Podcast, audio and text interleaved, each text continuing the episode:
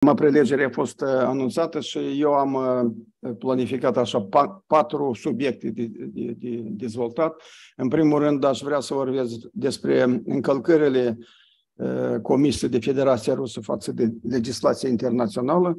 În al doilea rând, aș vrea să vorbesc despre situația din Rusia după 2014, acest spirit militarist educat de către Kremlin față de proprie populație. În al treilea rând, aș vrea să spun câteva cuvinte despre rezistența ucrainenilor și solidaritatea internațională care s-a manifestat în susținerea victimei agresiunii ruse, spațiul românesc și războiul din uh, Ucraina și câteva concluzii în sensul terminării războiului. Uh, aș vrea să încep cu rezultatele celui de-al doilea război mondial, când, așa cum știu istorice, peste 50 de milioane de oameni au murit, și atunci, ehm, și cel mai mult a avut de suferit Europa, atunci oamenii înțelepți, oamenii politici ai Europei și-au pus întrebarea din ce cauză pornesc astfel de război atât de monstruoasă, cu atâtea multe victime, distrugeri. Și după mai multe meditații s-a tras concluzia că la baza declanșării conflictelor militare stau încălca, încălcarea frontierilor. Și de aici a apărut ideea de a recunoaște frontierele din Europa. Vreau să spun că nicăieri, probabil nicăieri în, lumea, în lume, frontierele nu sunt corecte, cu atât mai mult în Europa. În Europa, Polonia a pierdut în rezultatul invaziei din 1939 voievodatele de est în folosul URSS, respectiv ca o compensare a teritoriilor luate de ruși, dar nu s-a mai ajuns la situația dinainte de 1939, ca compensare s-au dat teritorii germane, Poloniei, pe Odra și Neise. Nu mai vorbesc de zona în care ne aflăm noi aici. Frontierele astea au fost trase tot în timpul celui de-al doilea război mondial. Deci, așa dacă ne uităm cam peste tot, sunt nemulțumiri și Germania sau Danemarca față de Germania. Sunt peste tot astfel de, de nemulțumiri, dar, s-a spus, așa frontierele cum le-am moștenit după cel de-al doilea război mondial, prin tratatele de pace de la 1947, ele trebuie să fie recunoscute. A demarat un întreg proces de recunoaștere acestor frontiere mult, mult s-a discutat la nivel de experți, la nivel de ministri adjuncți de externe, ministri de și în sfârșit, în, în august 1975 la Helsinki a fost semnat actul final de la Helsinki. Acolo este scris că frontierele care sunt în Europa, ele sunt recunoscute de părțile semnătare, iar părți semnătare au fost 33 de state din Europa, Statele Unite și Canada, că aceste frontiere sunt inviolabile și ele nu pot fi schimbate cu forță. Și este mai jos acolo un articol care spune, în situația în care există anumite pretenții sau anumite cereri, atunci aceste schimbări se fac pe bază de bună înțelegere între părțile interesate. Adică cei care au gândit acest document au fost conștienți că ar putea apărea anumite situații în care pot fi încălcate prevederile articolului precedent. Și avem aici exemple, că în cele două Germanii s-au unit și a dispărut o frontieră. Avem uh, cazul Cehoslovaciei când a apărut o frontieră între Cehia și Slovacia, același lucru cu Iugoslavia și așa mai departe. Deci acest document, fiind semnat de Leonid Ilici Brejnev din partea Uniunii Sovietice, a fost prezentat atunci ca o mare realizare, ca o mare succes a politicii externe sovietice și Brejnev a fost decorat cu cel mai înalt orden militar, Ordinul Pobeda, cu încălcarea statutului acestui orden. Dar asta ce demonstrează? Asta demonstrează că sovieticii au fost de acord cu aceste uh, idei, cu aceste angajamente pe care și le-au luat și la dispariția Uniunii Sovietice în 1991, iată că principiile care au fost puse la baza actului final de la Helsinki, ele s-au extins și asupra fostelor republici unionale, devenite state independente. Adică comunitatea internațională a recunoscut acele frontiere care le-am moștenit noi de la Uniunea Sovietică și Republica Moldova inclusiv. În decembrie 1991, Federația Rusă și alte state foste socialiste au semnat acordul de comuni- a constituirii sta- comunității statelor uh, independente. Și acolo, la punctul 2 al acestui acord, acestui tratat, e scris că părțile semnatare recunosc frontierele celorlalte părți, deci părților semnatare și integritatea teritorială a acestor state. Adică Federația Rusă, fiind uh, succesoare de drept a Uniunii Sovietice, s-a angajat să respecte acordurile internaționale. La constituirea CSI, iată că Federația Rusă a doua oară semnează acest angajament de uh, recunoașterea frontierii și integrității teritoriale în cazul de față a Ucrainei. Federația Rusă a stabilit relații diplomatice, dar nu pot stabili relații diplomatice în situația în care ai niște pretenții teritoriale sau nu-ți place ceva. Dar aici au fost stabilite relații diplomatice, ceea ce înseamnă că Federația Rusă a recunoscut încă o dată uh, integritatea teritorială a Ucrainei. Uh, a urmat un moment uh, interesant în relațiile internaționale. La destrămarea Uniunii Sovietice, uh, arma nucleară s-a găsit pe patru foste republici unionale, acum devenite state independente. Kazahstan, Federația Rusă, Ucraina și Belorusia. Această situație venea în contradicție cu un acord internațional, un tratat internațional de neproliferare a armei nucleare. Și atunci, la insistența americanilor și a Occidentului și cu bună înțelegere a celor din Est, s-a tras concluzia că aceste arme să fie concentrate într-un singur loc. Și acest loc a fost Federația Rusă. Uh, ucrainenii au fost puțin îngrijorați uh, de ceea ce se întâmplă și atunci, la insistența lor, la Budapesta, a fost uh, semnat un memorandum prin care Rusia își lua încă o dată angajamentul față de Ucraina și față de comunitatea internațională că chiar și în condițiile în care Ucraina cedează arma nucleară, să n-aibă niciun fel de frică, să n-aibă temeri, pentru că Rusia nu va încălca integritatea teritorială a Ucrainei. Ei, în pofida acestor declarații și acestor angajamente internaționale, iată că în 2014 sub motiv când Kiev a fost resturnată guvernarea, rușii anexează Crimea. Acest, această anexare, fără îndoială, a, de fapt a fost un furt, pentru că anexarea Crimeei nu s-a făcut pe bază militare sau în condiții militare.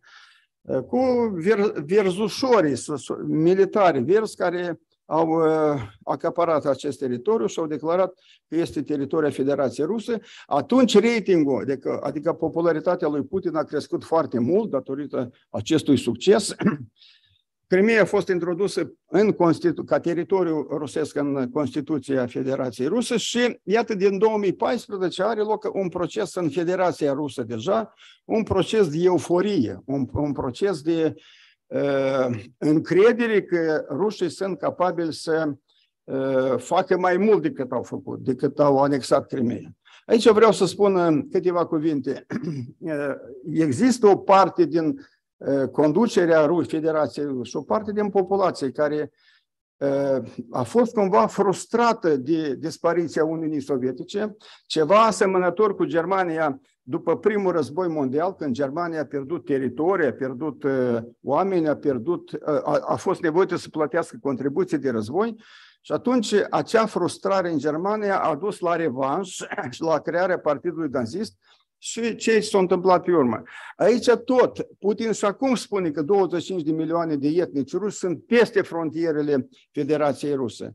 Adică această frustrare l-a determinat pe dânsul să spună că Rusia are de gând să se ridice din genunchi, așa au zis el. Acum această ridicare din genunchi putea fi făcută pe două căi.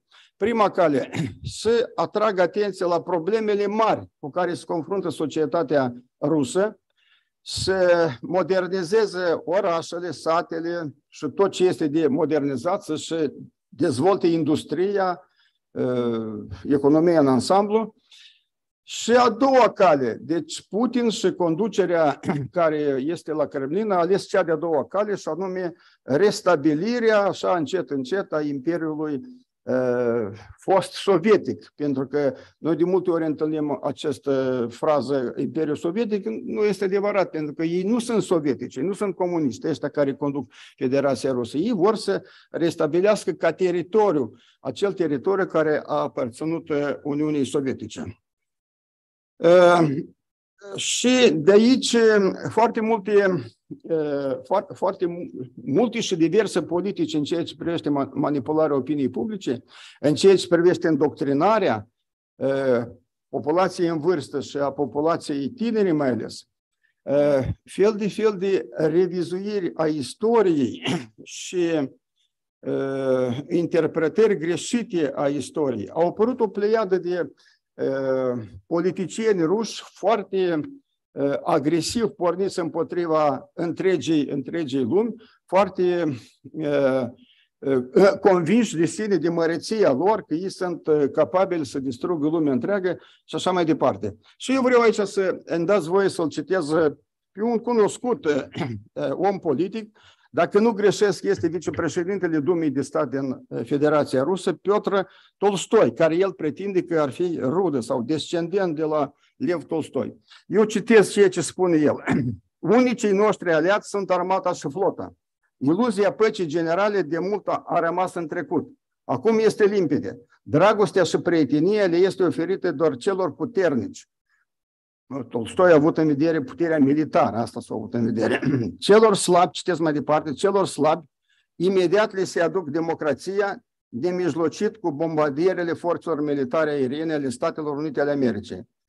Noi nu putem neglija potențialul nostru militar, deoarece noi nu suntem Elveția. Vedeți ce comparație face. Nu suntem Elveția și pe noi nu ne vor lăsa să fim neutri va fi de ajuns ca Rusia să demonstreze slăbiciune și ea imediat va fi străvită. Bineînțeles, în numele unor scopuri, valori și interese înalte.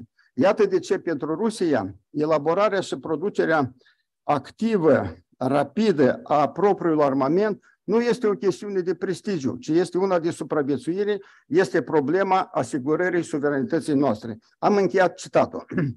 Deci vreau aici să atrag atenția că nimeni nu a amenințat uh, Rusia, din potrivă.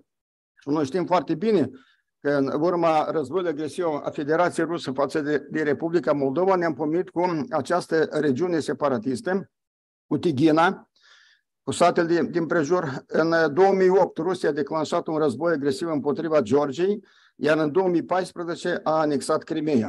Și încă ceva. Războiul Rusiei cu Ucraina demonstrează că tehnica militară rusă nu face față unui conflict militar modern. Deci, în, în propagandă s-a vorbit foarte mult de superioritatea tehnică militară a rușilor. Și Putin asta a spus, și deputații spun. Dar iată, practica arată că lucrurile stau nu tocmai așa cum au fost prezentate cândva. Uh, superioritatea declarată a armelor uh, rusești față de cele occidentale este o iluzie a Kremlinului. Timp de mulți ani, populația rusă, în special tineretul, a fost educat, mai ales după 2014, la asta mă refer, a fost educat în spiritul patriotismului rusesc, a sacrificiului pentru Rusia. Educația patriotică a tinerilor și tinerelor în Federația Rusă fiind făcută din vârsta cea mai fragedă. Una este una militaristă-agresivă. Copiii au moștenit de la regimul totalitar comunist multe deprinderi specifice acelor ani.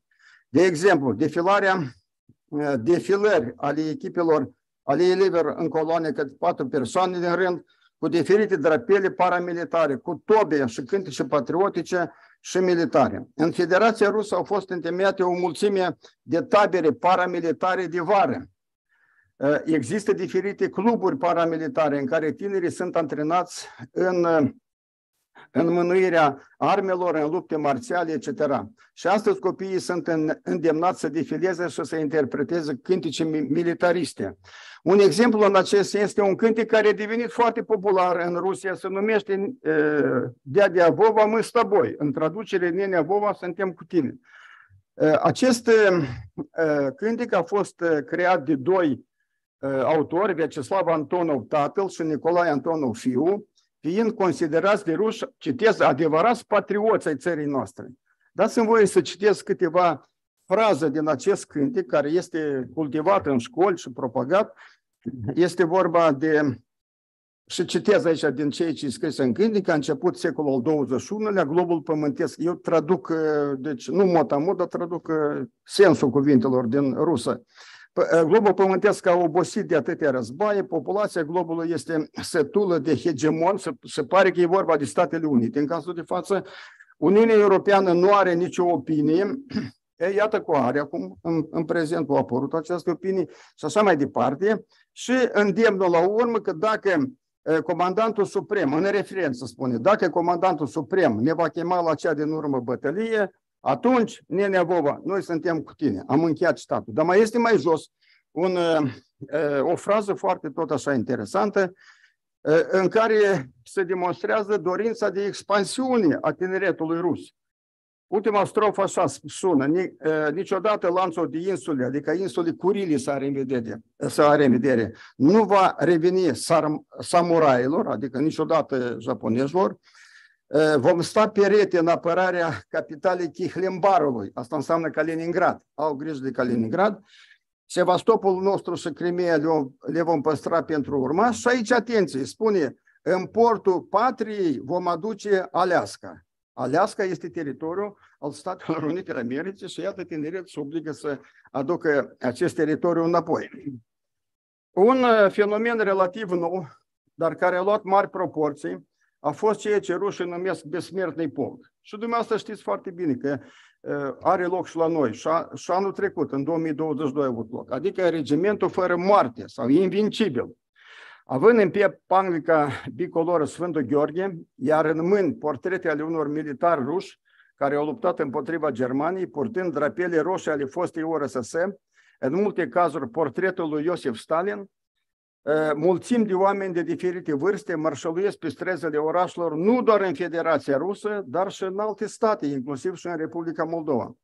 În locul comemorării militarilor căzuți în lupte, cu depunere de flori la morminte, cu slujbe religioase, aprinderi de lumânări la biserici sau îngrijirea mormintelor, autoritățile de, de la Kremlin au transformat 9 mai într-o sărbătoare, între, între ghilimele sărbătoare însoțite de cântece, dansuri, beții. Este îngrijorător faptul implicării copiilor în aceste manifestări, îmbrăcați în uniforme asemenea celor ostășești, acestora li se mm, prind la piept panglici bicolore, semnele URSS, în unele cazuri chiar și ordine și medalii militare de atunci din războiului doi mondial. Anii înșoi, propaganda oficială a Kremlinului, subordonată complet autorităților ruse, a promovat o imagine falsă a istoriei ucrainenilor, a limbii și culturii statului ucrainean. În viziunea propagandei ruse, Ucraina a fost și este prezentată ca un proiect occidental, ca un stat ieșuat. Și cum că după evenimentele din 2014 din Kiev, la putere în Ucraina ar fi venit forțe banderoviste, neonaziste, antirusești. De atunci până în prezent, propaganda oficială zilnic atacă verbal Ucraina. Putin personal nu recunoaște poporul ucrainean ca o națiune distinsă de ruși. Popor ce are dreptul la statul său, la independență. Rusia a susținut multilateral regiunile separatiste din estul Ucrainei. De două ori a, a concentrat forțe militare Asta până la, până la, la 2022. Răspunzând la întrebarea unei ziariste despre relațiile Federației Ruse cu Ucraina, Putin a declarat cum că Ucraina a fost constituită de Vladimir Ilici Lenin în 1924. Aici dați-mi voi să fac un comentariu. Este sigur că absurd să, să, să afirmi că un stat poate să creeze o națiune. Ucraina s-au creat înainte de a fi Lenin. Dar uh, aici este, uh, trebuie de, de comentat un lucru. Uh, Putin are în vedere formarea Republicii Sovietice Socialiste Ucrainene și comentariul este următorul. Bolșevicii n-au recunoscut nici familia și nici națiunea ca fiind niște noțiuni din trecut, de trecere, care vor fi depășite ca niște niște elemente a orânduirii capitaliste. Deci pentru bolșevici, familia trebuia să fie femeile comune și bărbații comuni și națiunile vor dispărea. Deci erau niște noțiuni, în viziunea lor, niște noțiuni istorice, au apărut și vor dispărea. Dar în, în anii primului război mondial, care a fost un uh, război în care s-a promovat principiul naționalităților și acest principiu a fost introdus în cele 14 puncte ale lui Woodrow Wilson și pe urma acestei principii, chiar dacă delegația americană a plecat de la conferința de pace de la Paris, aceste principii au stat la baza lucrărilor acestui congres.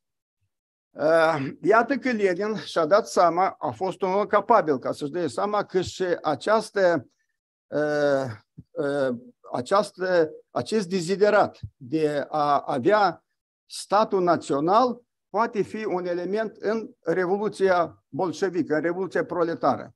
Și atunci el și-a schimbat opinia și chiar el a semnat decretul cu privire la dreptul popoarelor la autodeterminare până la separarea de Rusia. De ce a făcut el lucrul ăsta? Pentru că pentru Lenin era importantă esența comunistă a acestor popoare, esența socialistă, nu forma. Forma putea să fie națională, esența să fie socialistă. Și pe dânsul nu-l deranja foarte tare aspectul național al acestor popoare. O spus, vreți libertate, poftim, vă dăm libertate. Nu asta este important, important este să fie substanța asta uh, socialistă și comunistă. De ce Lenin a fost, uh, chiar a avut o contradicție cu Stalin, Stalin era pentru autonomie, dar uh, până la urmă Lenin i-a convins pe toți și a fost creată Uniunea, Uniunea Republicilor Sovietice Socialiste în 1922. Deci lucrurile astea sunt clare. Putin încearcă să demonstreze cumva că iată, Lenin a fost cel care a, a creat statul, statul ucrainean, ceea ce nu, nu este adevărat. Acum, ă, ă, colegii noștri istorici, nu am timp aici să vă spun câte uh, lucruri noi sunt reinterpretate și câte lucruri sunt reîntoarse cu fundul, cu fundul în sus. În mai 2021 am prezentat o recenzie la monografie scrisă de Vyacheslav Nikonov. Acesta este nepotul lui Vyacheslav Molotov. El a fost în funcție, se pare că și acum este în funcție mare în Duma de Stat, a fost președintele Comisiei pentru Știință și, și Cultură, avea și aparatul lui. Eu nu cred că el o scris cărțile astea, dar le-a semnat. Și în ceea ce scrie Niconov că el este pe coperta căța, înseamnă că el este autor. Reinterpretează istoria celui de-al doilea război mondial, încercând să justifice politica externă a Uniunii Sovietice, inclusiv semnarea pactului Molotov-Ribbentrop, pactul semnat de bunelul lui. În această perioadă, de la 2014 până în 2022, în Rusia a fost restricționate, au fost restricționate libertățile democratice, au fost închise un șer întreg de instituții importante. Și aici eu sigur că vreau să remarc această, această organizație obștească internațională Memorial. Onorată asistență Memorialul este, a fost, că e închis acum, a fost cea mai veche instituție de apărare a drepturilor omului din Federația Rusă și a fost o organizație care a adunat toate mărturiile despre cei deportați, că și rușii au avut deportați, și rușii au avut oameni care au avut de, de suferit de pe urma regimului stalinist. Iată, această organizație a adunat, a adunat uh, caz cu caz și uh, iată că a uh, fost etichetată inostrană agent, asta este la dânsă o lege care oricare cetățean rus care este bănuit de servicii sau de legături cu colegi de lui din afara Federației Rusă este etichetat inoagent. Iar Putin personal, când a fost întrebat și i s-a pus această întrebare, de ce, de ce se, se etichetează lumea și Putin face trimitere la o lege din Statele Unite Americii în care de asemenea este această noțiune de agent străin. Numai că trebuie făcută precizarea. În legislația din, din Statele Unite, agent străin sunt oamenii care sunt cetățenii altor state și primesc bani de la alte state și sunt ziariști, de exemplu, sau corespondenți în Statele Unite Americii. Sau în Rusia nu se întâmplă lucrul ăsta. În Rusia, cetățenii ruși care au anumite proiecte, să zicem cu finlandeze sau au cu cineva, cu Germania Federală sau uh, sunt ziariști la Deutsche Welle și așa mai departe, sunt etichetați ca inoagentă și respectiv această etichetă cu inoagent trebuie să o porți și să spui uh, întotdeauna uh, despre acest lucru și eu vreau să vă aduc aici un exemplu cu televiziunea Dojdi. Dojdi s-ar traduce ploaie.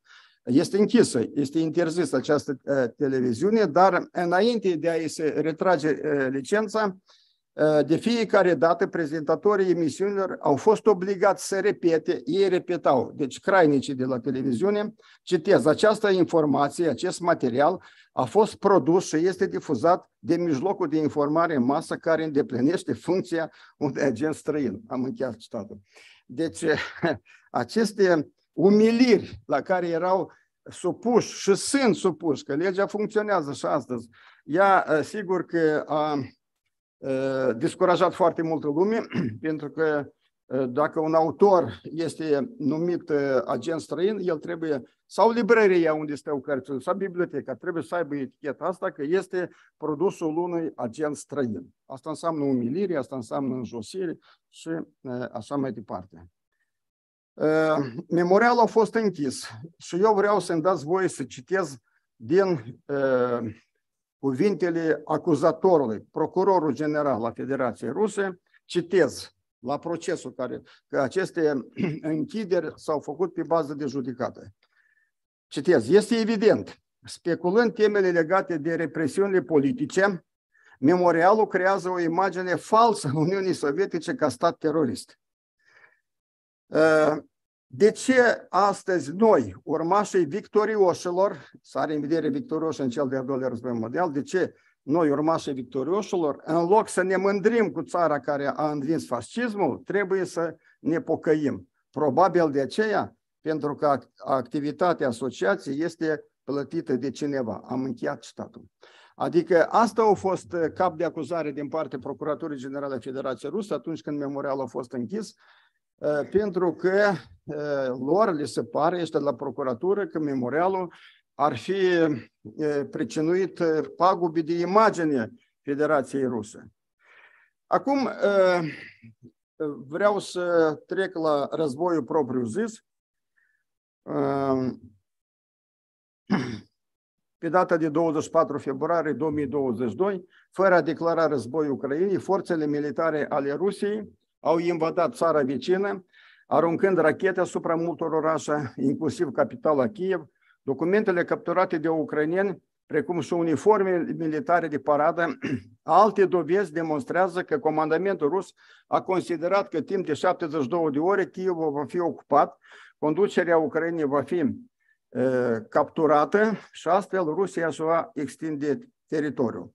Dar ucrainenii au rezistat, au deturnat planurile agresive ale Kremlinului și, lup- și luptă cu succes până în ziua, până la ora actuală pentru eliberarea teritoriului național. Neputincioasă Rusia s-a dedat la crime odioase împotriva umanității. Mii de oameni civili au murit și mor în urma bombardamentelor cu rachete sau bombe lansate de aviația rusă, s-au omorât în chinuri groaznice, mă refer la localitatea din Bucea și ce s-a întâmplat acolo, această catastrofă umană. În alte orașe satelite ale Chievului, mii de uh, edificii, imobile din zeci de orașe ale Ucrainei au fost distruse de tancurile și artileria rusă. Câteva milioane de cetățeni ucraineni au luat calea prebejii. Războiul agresiv al Rusiei împotriva Ucrainei demonstrează că calculele Kremlinului au fost greșite.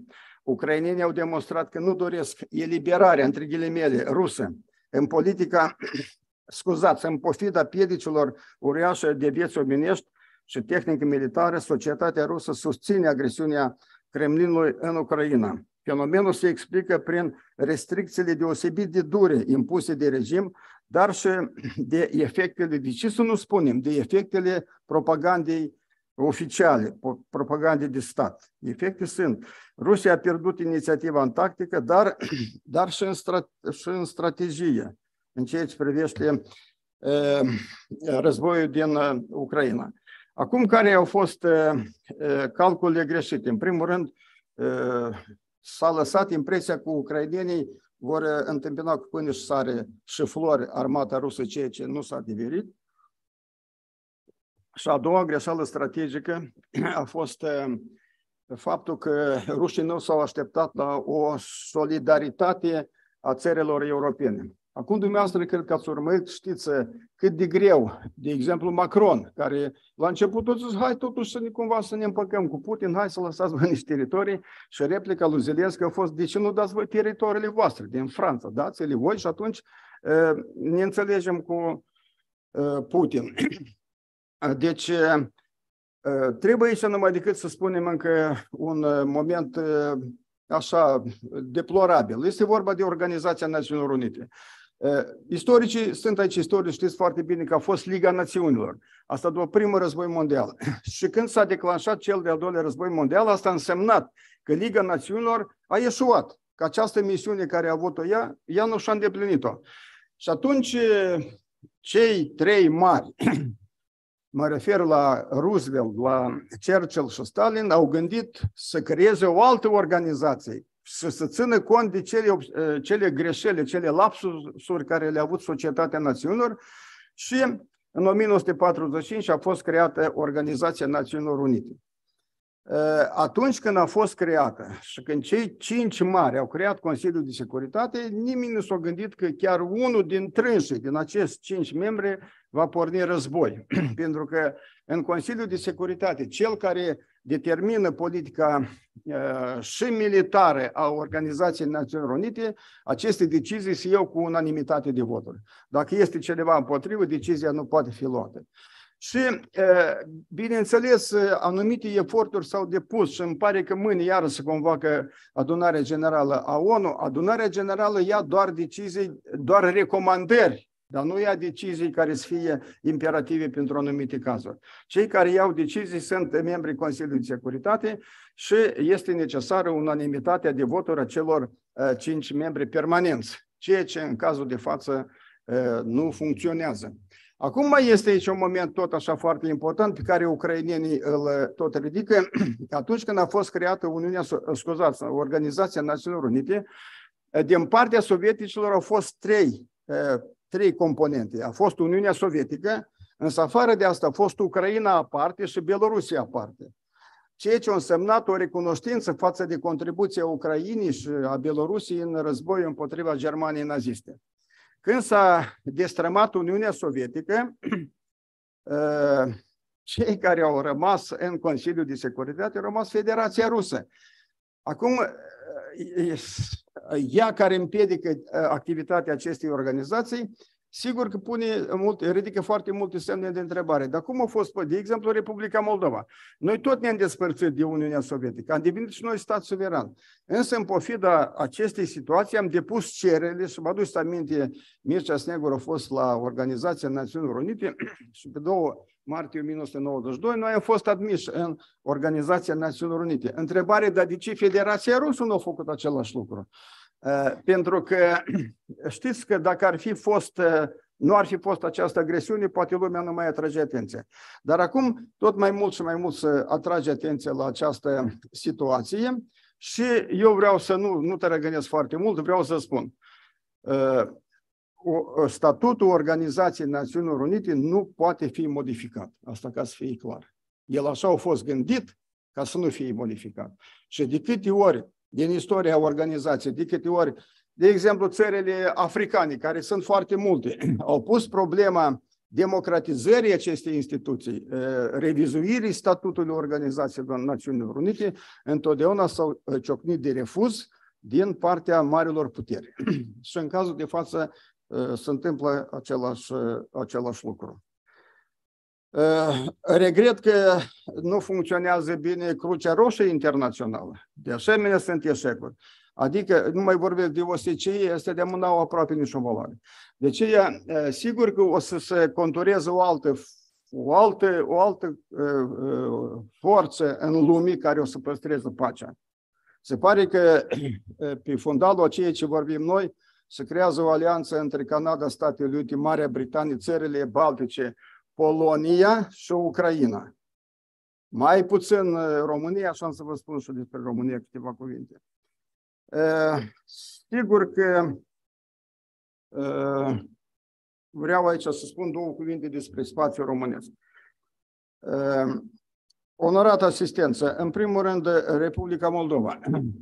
Noi, mai ales ultimele zile, suntem foarte mulți amenințați de Rusia și primul a fost Lavrov care a bătut alarma. El a spus că da, după Ucraina vine rândul Republicii Moldova. Deci noi suntem în vizorul lor, Republica Moldova. Și ei au încercat pe la Odessa, dacă vă aduceți aminte, primele operațiuni militare, ei de la Odessa au vrut să ajungă la Tiraspol și pe urmă ajungeau la Prut, asta era cereașa pe tort pentru dânsi.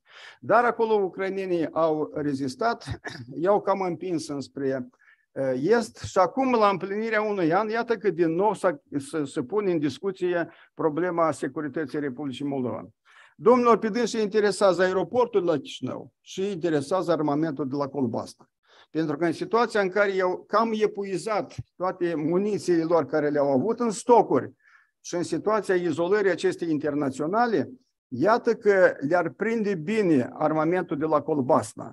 Nu este performant, este din anii eh, lui Brezhnev, dar pentru infanteriștii lor ar fi foarte, ar fi foarte util. De aceea Aici se pare că aceasta este miza. Adică aeroportul lor le-ar trebui ca să aibă pentru că nu, nu pot trece. Și atunci ar veni așa pe la, pe la Odessa pe acolo și ar face un coridor pentru aviație și asta uh, le-ar, pri, le-ar prinde bine.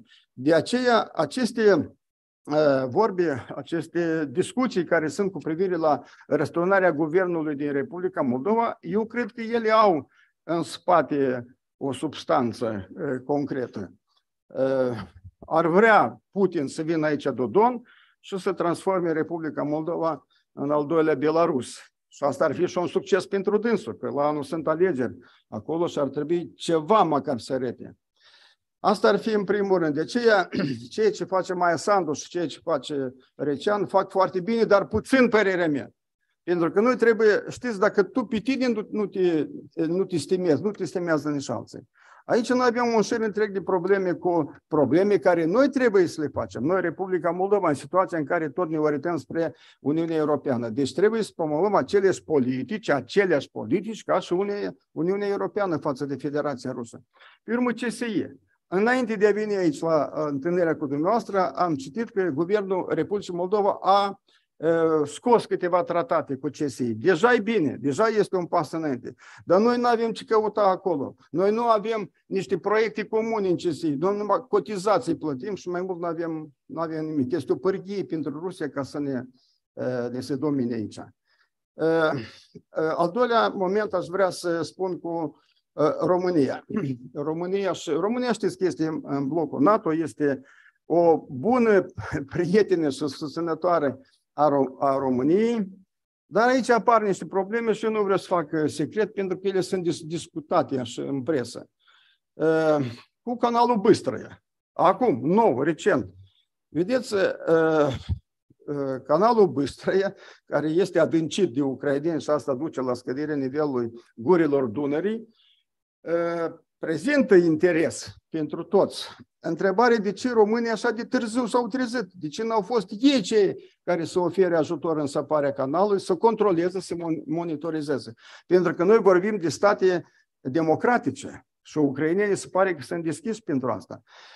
L-am ascultat ieri pe președintele Iohannis care spune experții vor merge, experții vor cerceta și ei ne vor spune și noi luăm atitudine. Îmi pare că așa, asta e o poziție greșită. Trebuie înainte să avansezi și să știi problemele este înainte de a suna în presă și pe urmă să dai răspunsuri la ziariști care sunt, se pare, mai competenți decât cei care răspund la întrebări. Adică luând în ansamblu, eu cred că România trebuie să fie mai activă în ajutorarea uh, Ucrainei, ca pe urmă să știe uh, să, să negocieze la, la tratatele de pace, la, la tratatul de pace. Mă gândesc întotdeauna la tezaurul românesc. De ce n-ar pune acum românii problema restituit de către ruși tezaurului românesc? De ce nu? Lasă știe. Nu i-ar da, nu i-ar da, dar lasă știe, că aveam, că nu uităm. Așa, acum, în ceea ce privește românii din Ucraina, sigur că aici sunt probleme. Este vorba de acest imperialism ucrainean de acum față de românașii noștri de acolo. Și aici tot lucrurile sunt destul de, de încălcite.